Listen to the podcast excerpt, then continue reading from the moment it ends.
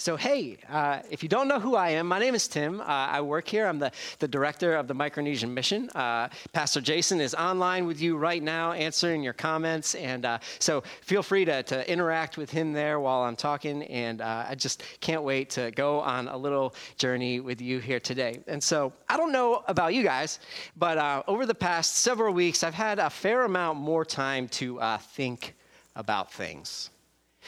Sometimes uh, thinking is, is great. Uh, a lot of great work gets done in my head from time to time when I think. But sometimes thinking is just not that great. But generally, I'm a, I'm a pretty optimistic person, and, and I've been really uh, kind of busy with uh, the way that things are now, trying to figure out how to be the church and do church online. So I haven't had uh, a whole lot of time spent living in fear of, of what the new world might look like for me or for us as a church or, or even for all of humanity. But even in those moments, the moments where I find that, that fear has begun to creep in, I found refuge in, in just kind of replaying some stories in my mind. Stories where, even when everything seemed lost, something happened and good prevailed. Stories like Lord of the Rings or The Chronicles of Narnia or, or Harry Potter have played through my mind, and, and it's almost as if my childhood reading regimen has created a character category in my mind for, for what this all looks like and how to deal with it with an epic adventure. But unfortunately, everyone keeps telling me that I need to stay home. However, there is another story that has been uh, right in the forefront of my mind uh, just for the past couple of weeks. And, and it's a story that is told in another one of my all time favorite books. And this story, this story is the real deal. It's by an Austrian psychologist uh, named Viktor Frankl, and it's poetically named Man's Search for Meaning. And now I want you to read this book because it is probably the best book that I have ever read. So I'm not gonna I'm not gonna ruin the entire thing for you, but the gist of it is that Viktor is a Jewish man who practiced psychotherapy in Austria until Austria was annexed into Nazi Germany. And from that moment on, he moved through the system of concentration camps, including the infamous Auschwitz, losing more and more of his friends and family as the years went by. So while Viktor was living in the, in the direst of human circumstances under the thumb of the most atrocious human evil, he did what he does best. He studied people. I mean, he was a shrink after all. And what Viktor found was that those who were the most likely to survive the concentration camp experience were people who clung to one thing and one thing only hope. Hope that they would be able to someday fulfill their purpose. Hope that their life would have a meaning again. And for a baker, it was that he would once again be able to, to bake the bread and own a shop. For Viktor himself, it was that he would once again be able to see patients, practice therapy, and write books. And, and for us now, today, I think that this resonates a little bit more than it normally does. You see, for so many of us, our lives just are not how they were simply a few weeks ago. And there's fear and, and there is uncertainty, and it's, it's like the perfect storm of chaos has whipped up. And so we're left with really one simple choice a choice that Viktor Frankl puts rather bluntly. And he says this in, in his book, Man's Search for Meaning Everything can be taken from a man but one thing the last of the human freedoms to choose one's attitude in any given set of circumstances, to choose one's own way. And so, in our circumstances, circumstances that are changing constantly right now, where we're largely confined to our homes and we're, confined to a dwindling set of bingeable shows on Netflix, we have been given one last freedom to choose to cling to a hope that has been given to us in Christ. We cling to the hope that God can and will make a way for us through this storm and deliver us safely and changed on the other side. See, we, we cling to the hope that God has set forth for us in the scriptures, a hope that He can and will make a way for us. You know, back before all of this started, we were traveling through the Gospel of John. Uh, specifically, we were looking at the signs that Jesus performed that would allow readers and hearers of his word to believe that, that Jesus is Lord, that Jesus is the God of Israel. And so today, uh, I want to drop us back in there, and we're going to find ourselves right where Jesus and the disciples have just performed the miracle of feeding the 5,000. So Jesus has, has just shown himself to all of these people to be a provider. Much like when the Israelites received manna coming down from heaven in the wilderness thousands of years earlier from their God. And I think that this is just a, a little side note, a little word for us, a little truth that we can hold on to today. Jesus provides. And Jesus uses, maybe for us, truck drivers and grocery store workers. But regardless, Jesus provides, and we can all relax. There's more than enough to go around. Fill up your grocery cart like it's 2019. But back to, back to Jesus' story here. The people see what Jesus has done, and, and Jesus perceives that they are going to overwhelm him and try to make him the king, and, and he's just not into that. That's, that's not what he came for. And so he decides to practice a little social distancing, and he goes up to the mountains to be alone. And this is where we're going to pick ourselves up in, uh, in the story. And this is John 6, verses 16. It says, When evening came, his disciples went down to the sea and got into a boat and started across the sea to Capernaum. It was now dark, and, and Jesus had not yet come to them. The sea became rough because a strong wind was blowing. And this is a pretty well known story. In fact, it's, it's recounted in Matthew's gospel as well as Mark's gospel, all with uh, just slightly different details.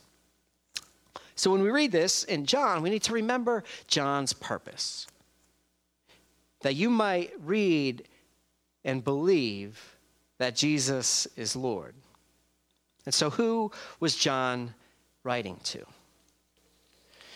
Well, John was writing to Jewish folks and, and Greek people, and maybe some leftover people who practiced the old Babylonian re- religion over to the east. So, kind of hidden in this story is some stuff that uh, just as 21st century Americans, we don't quite see. You see, for the ancients, everything that we now kind of explain with science had a theology behind it. And so for the Greeks, uh, the, the water situation was governed by one God. His name was Poseidon, the guy with the trident that you probably heard about and read about. But if you go even farther back to in Middle Eastern culture, uh, there's myth- mythologies that, that are attributed to Israel's neighbor Babylon. And it's actually their story of creation. You see, essentially, their, their chief god, Marduk, uh, has it out. He has a big battle with uh, the god of the primordial sea, who's like a sea monster type of deal. It's pretty cool. And uh, when he defeats her, he becomes the chief god of all of uh, all that there is, and he is able to create the earth and make his human slaves. And then, of course, that leads us to our story. See, while the Babylonians had a creation story born out of violence, we turn to the first pages of our book, and we have a story in which the earth is, is formless and void, and, and darkness covers the face of the primordial sea. And in a few creative acts, God separates the chaos, he separates the sea, and he makes a way for land to come up. And the book of Job illustrates it this way God says, Who shut in the sea with doors when it burst out from the womb? So, God's mastery over the water in ancient Hebrew eyes is the reason that life can and does exist. But the sea is still treacherous. The sea is still dangerous. The sea brings with it the potential for death and destruction. And so John has all of his potential audience on edge. The sea is bad. The sea is chaos. The sea brings destruction, and our, our friends are out in the middle of it. What's going to happen next? Well, I'm sure you're interested, so this is how it goes. And we pick up in John 6 19. It says, When they had rowed about three or four miles, they saw Jesus walking on the sea and coming near the boat, and they were terrified. But he said to them, It is I. Do not be afraid. Then they wanted to take him into the boat, and immediately the boat reached the land toward which they were going. So John, John in writing this knows that all of the people who might read it, Hebrews, Greeks and Romans over to the west, Babylonians and Persians over to the east, would all recognize that the one who can control the destructive power of the sea is someone worth paying attention to. It's John saying that this is a sign that this Jesus that I'm telling you about, he is the one that you're looking for. One of the really, really neat things uh, that happens here is that John gives us just a really abbreviated version of the events. See, this in, in Matthew's account, this is where Peter walks on the water. Mark tells us that the disciples were afraid because they thought that Jesus was a ghost. But John, I mean, for once, John is, is sparse on the details. He just says they, they saw Jesus and they were terrified. Were they terrified of Jesus? Were they terrified of the storm? John doesn't really say. Maybe all of the above. But what all three Gospels do tell us is that Jesus walked on the water, and his words to those who followed him were, Do not be afraid. John doesn't tell us that Jesus calmed the storm. All that John wants us to know or deems important for us to know is that Jesus delivered the disciples to the land that they were heading to. And so we, and even John's readers, are left with some theological tension to deal with. Because on one hand, Jesus is clearly in control of the sea, he was, he was just walking on it. This is the sign that John is pointing us towards. Regardless of the theology that you grew up with, this guy, this guy that subdues and controls the sea, this is the guy that can protect you from the chaotic and destructive forces of the storm. And that's all well and fine. But on the other hand, as far as John wants us to know, Jesus doesn't do what we would expect. See, I think, well, just calm the storm, make the threat go away. But I think that John wants us to think a little bit differently about this than his colleagues may have. You see, by the time that John wrote uh, his gospel account, uh, which is the last one uh, to be written, the church was being horrifically persecuted. They had become public enemy number one in Rome. And so I think that John was acutely aware of the danger that could come from just preaching that Jesus calms the sea. Because his audience, well, his audience just might never, ever see the end of the chaos and destruction of the persecution that they faced. It wasn't about calming the sea for John, it was about the deliverance that came in the midst of and despite the storm. So I'm not going to stand up here and preach that Jesus is, is going to just calm the storm of the coronavirus pandemic. I'm not going to preach that Jesus is going to fix your 401k or, or give you your job back or any of those things that I really, really, really, really hope that he does. I'm not going to do that, not because I don't believe that he can, but because I just don't know his plans. See, John and the disciples knew that Jesus could calm the sea. Heck, he had just been walking on it. He made his point. He was Yahweh of the Old Testament, he was the water master, the master of nature. But along with all of that, Jesus was and is the master deliverer. And when you think about the word deliverer, It's interesting. We use the word deliverer to describe Jesus all of the time. And yet we still wish deep down in the bottom of our hearts that he wouldn't be a deliverer. You see, being delivered means that we have got to go through some stuff. It means that we have got to move from one place to a new place. What we really, really want is to stay still and for God to change our current reality, to change our current situation, to calm the storm that is raging in our life, when all the while He just wants us to bring Him into the boat and bring us through to the land that we are going. You see, God is certainly powerful enough to have just freed Israel from slavery in Egypt and dropped them into the promised land.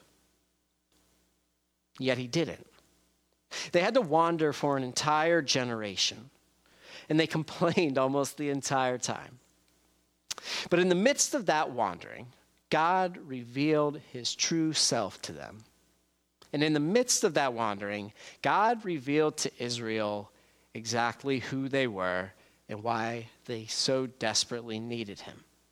In the midst of that wandering and, in the, and because of that revelation, a national identity was formed.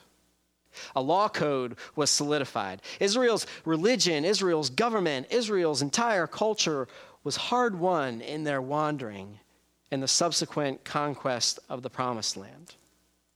But we can go even broader with this. God could have just fixed the entire problem of human sin and wickedness by simply removing evil from existence. Yet instead of just snapping his fingers, he laid out a plan of salvation that culminates in the death and the resurrection of Jesus for our redemption, for our freedom from the power of sin. And he plans to restore all of creation and liberate it from the destructive consequences that evil have brought. And he could do all of this without making us live through these hardships. But he has chosen this way a way of deliverance where rather than change the specific circumstances that surround us, he has chosen to change us in the midst of our circumstances.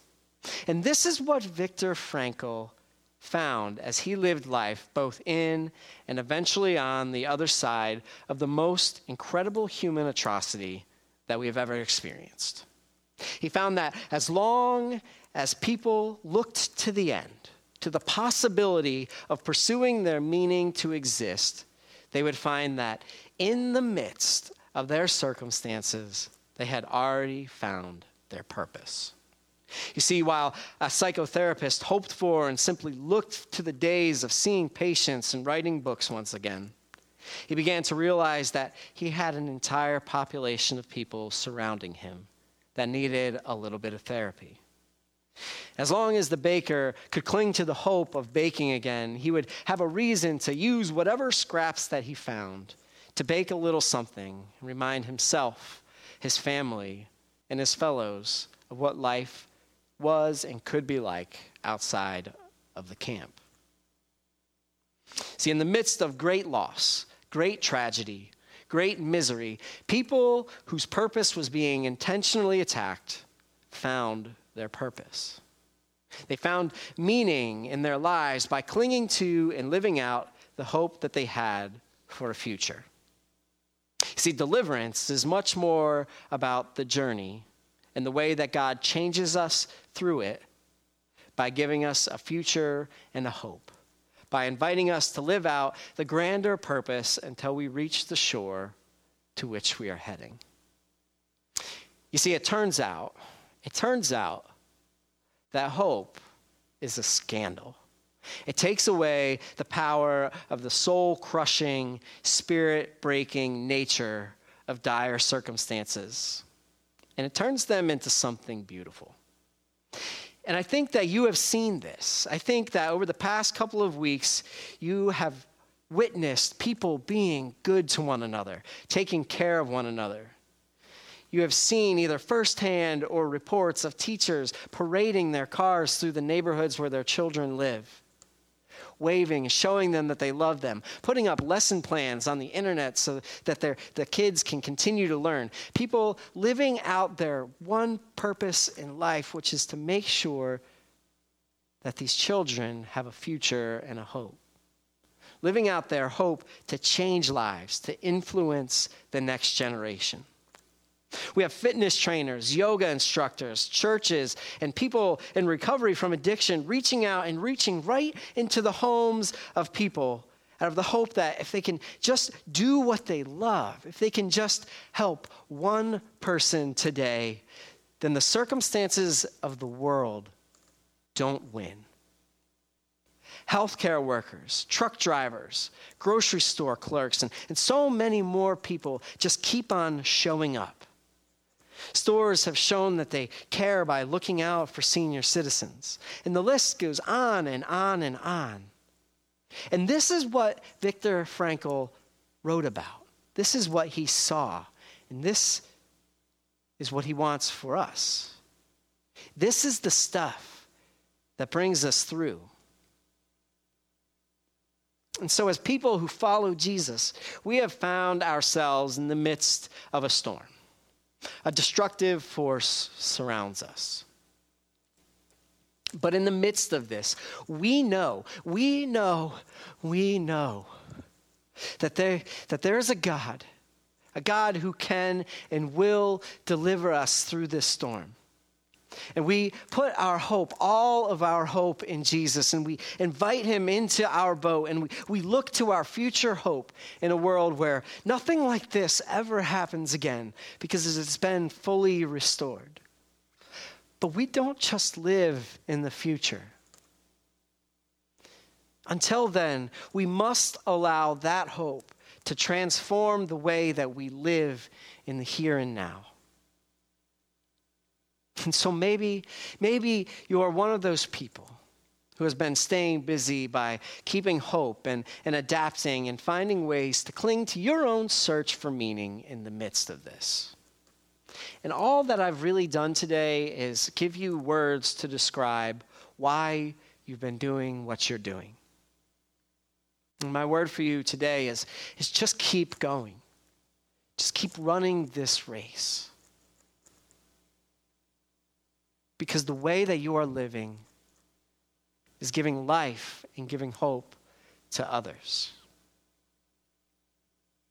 But if you're someone who this has been particularly hard on, if this has taken a lot from you, if the fear seems to win most days, I invite you to look past the storm. Ask yourself, what is the hope that I have for the future when this is all over? How do I want to affect the world? Who do I want to be? And then do a little soul searching, do a little thinking, do a little research. Find out how can I live into that today, right now, from my home? What steps can I take to make this future hope a reality in my current situation. You see, I promise that even if all seems lost, God is working through this to mold us into something new, something beautiful, to mold us into people who face the storm but don't see the wind and the waves. But we see Jesus walking in the midst of it, he invites us to be people who bring him into the boat and allow this hope of his deliverance to change us into the people that he has called us to be God's people on God's mission to the world. A mission to seek out and comfort the hurting, to lift up the downtrodden, to seek out and save the lost. People who show the world who lives in crisis right now what it looks like to walk through the storm with peace, with hope, and with love. And so, would you pray with me?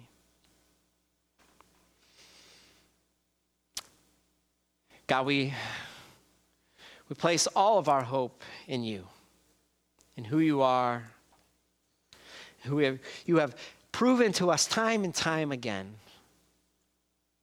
that you are our deliverer, you are our waymaker, that you keep your promises to us and that you can and will and have made a way for us through this storm. And you invite us to just buckle up and go along for the ride. God, we pray that as you deliver us through this storm, that you would not leave us here the way that we went into it. God, through the power of, of your Holy Spirit working in our hearts, show us the things that we need to leave behind. Show us the things that we need to grasp to and hold to. And also, God, just show us how to use the people that you are making us into to be light, love, and hope for the world around us. God, every time that there is fear, we invite you to intercede and remind us of your goodness, of your grace, of your love, and of your power, your control over all things. God, help us to trust you, to trust in your plan, a plan that you have shown us throughout all of salvation history is for us and for our good. And God, we love you. We thank you for Jesus. We thank you for a spirit that binds us together, even when we are physically apart. Thank you for making us your church. It's in all of that we pray. Amen.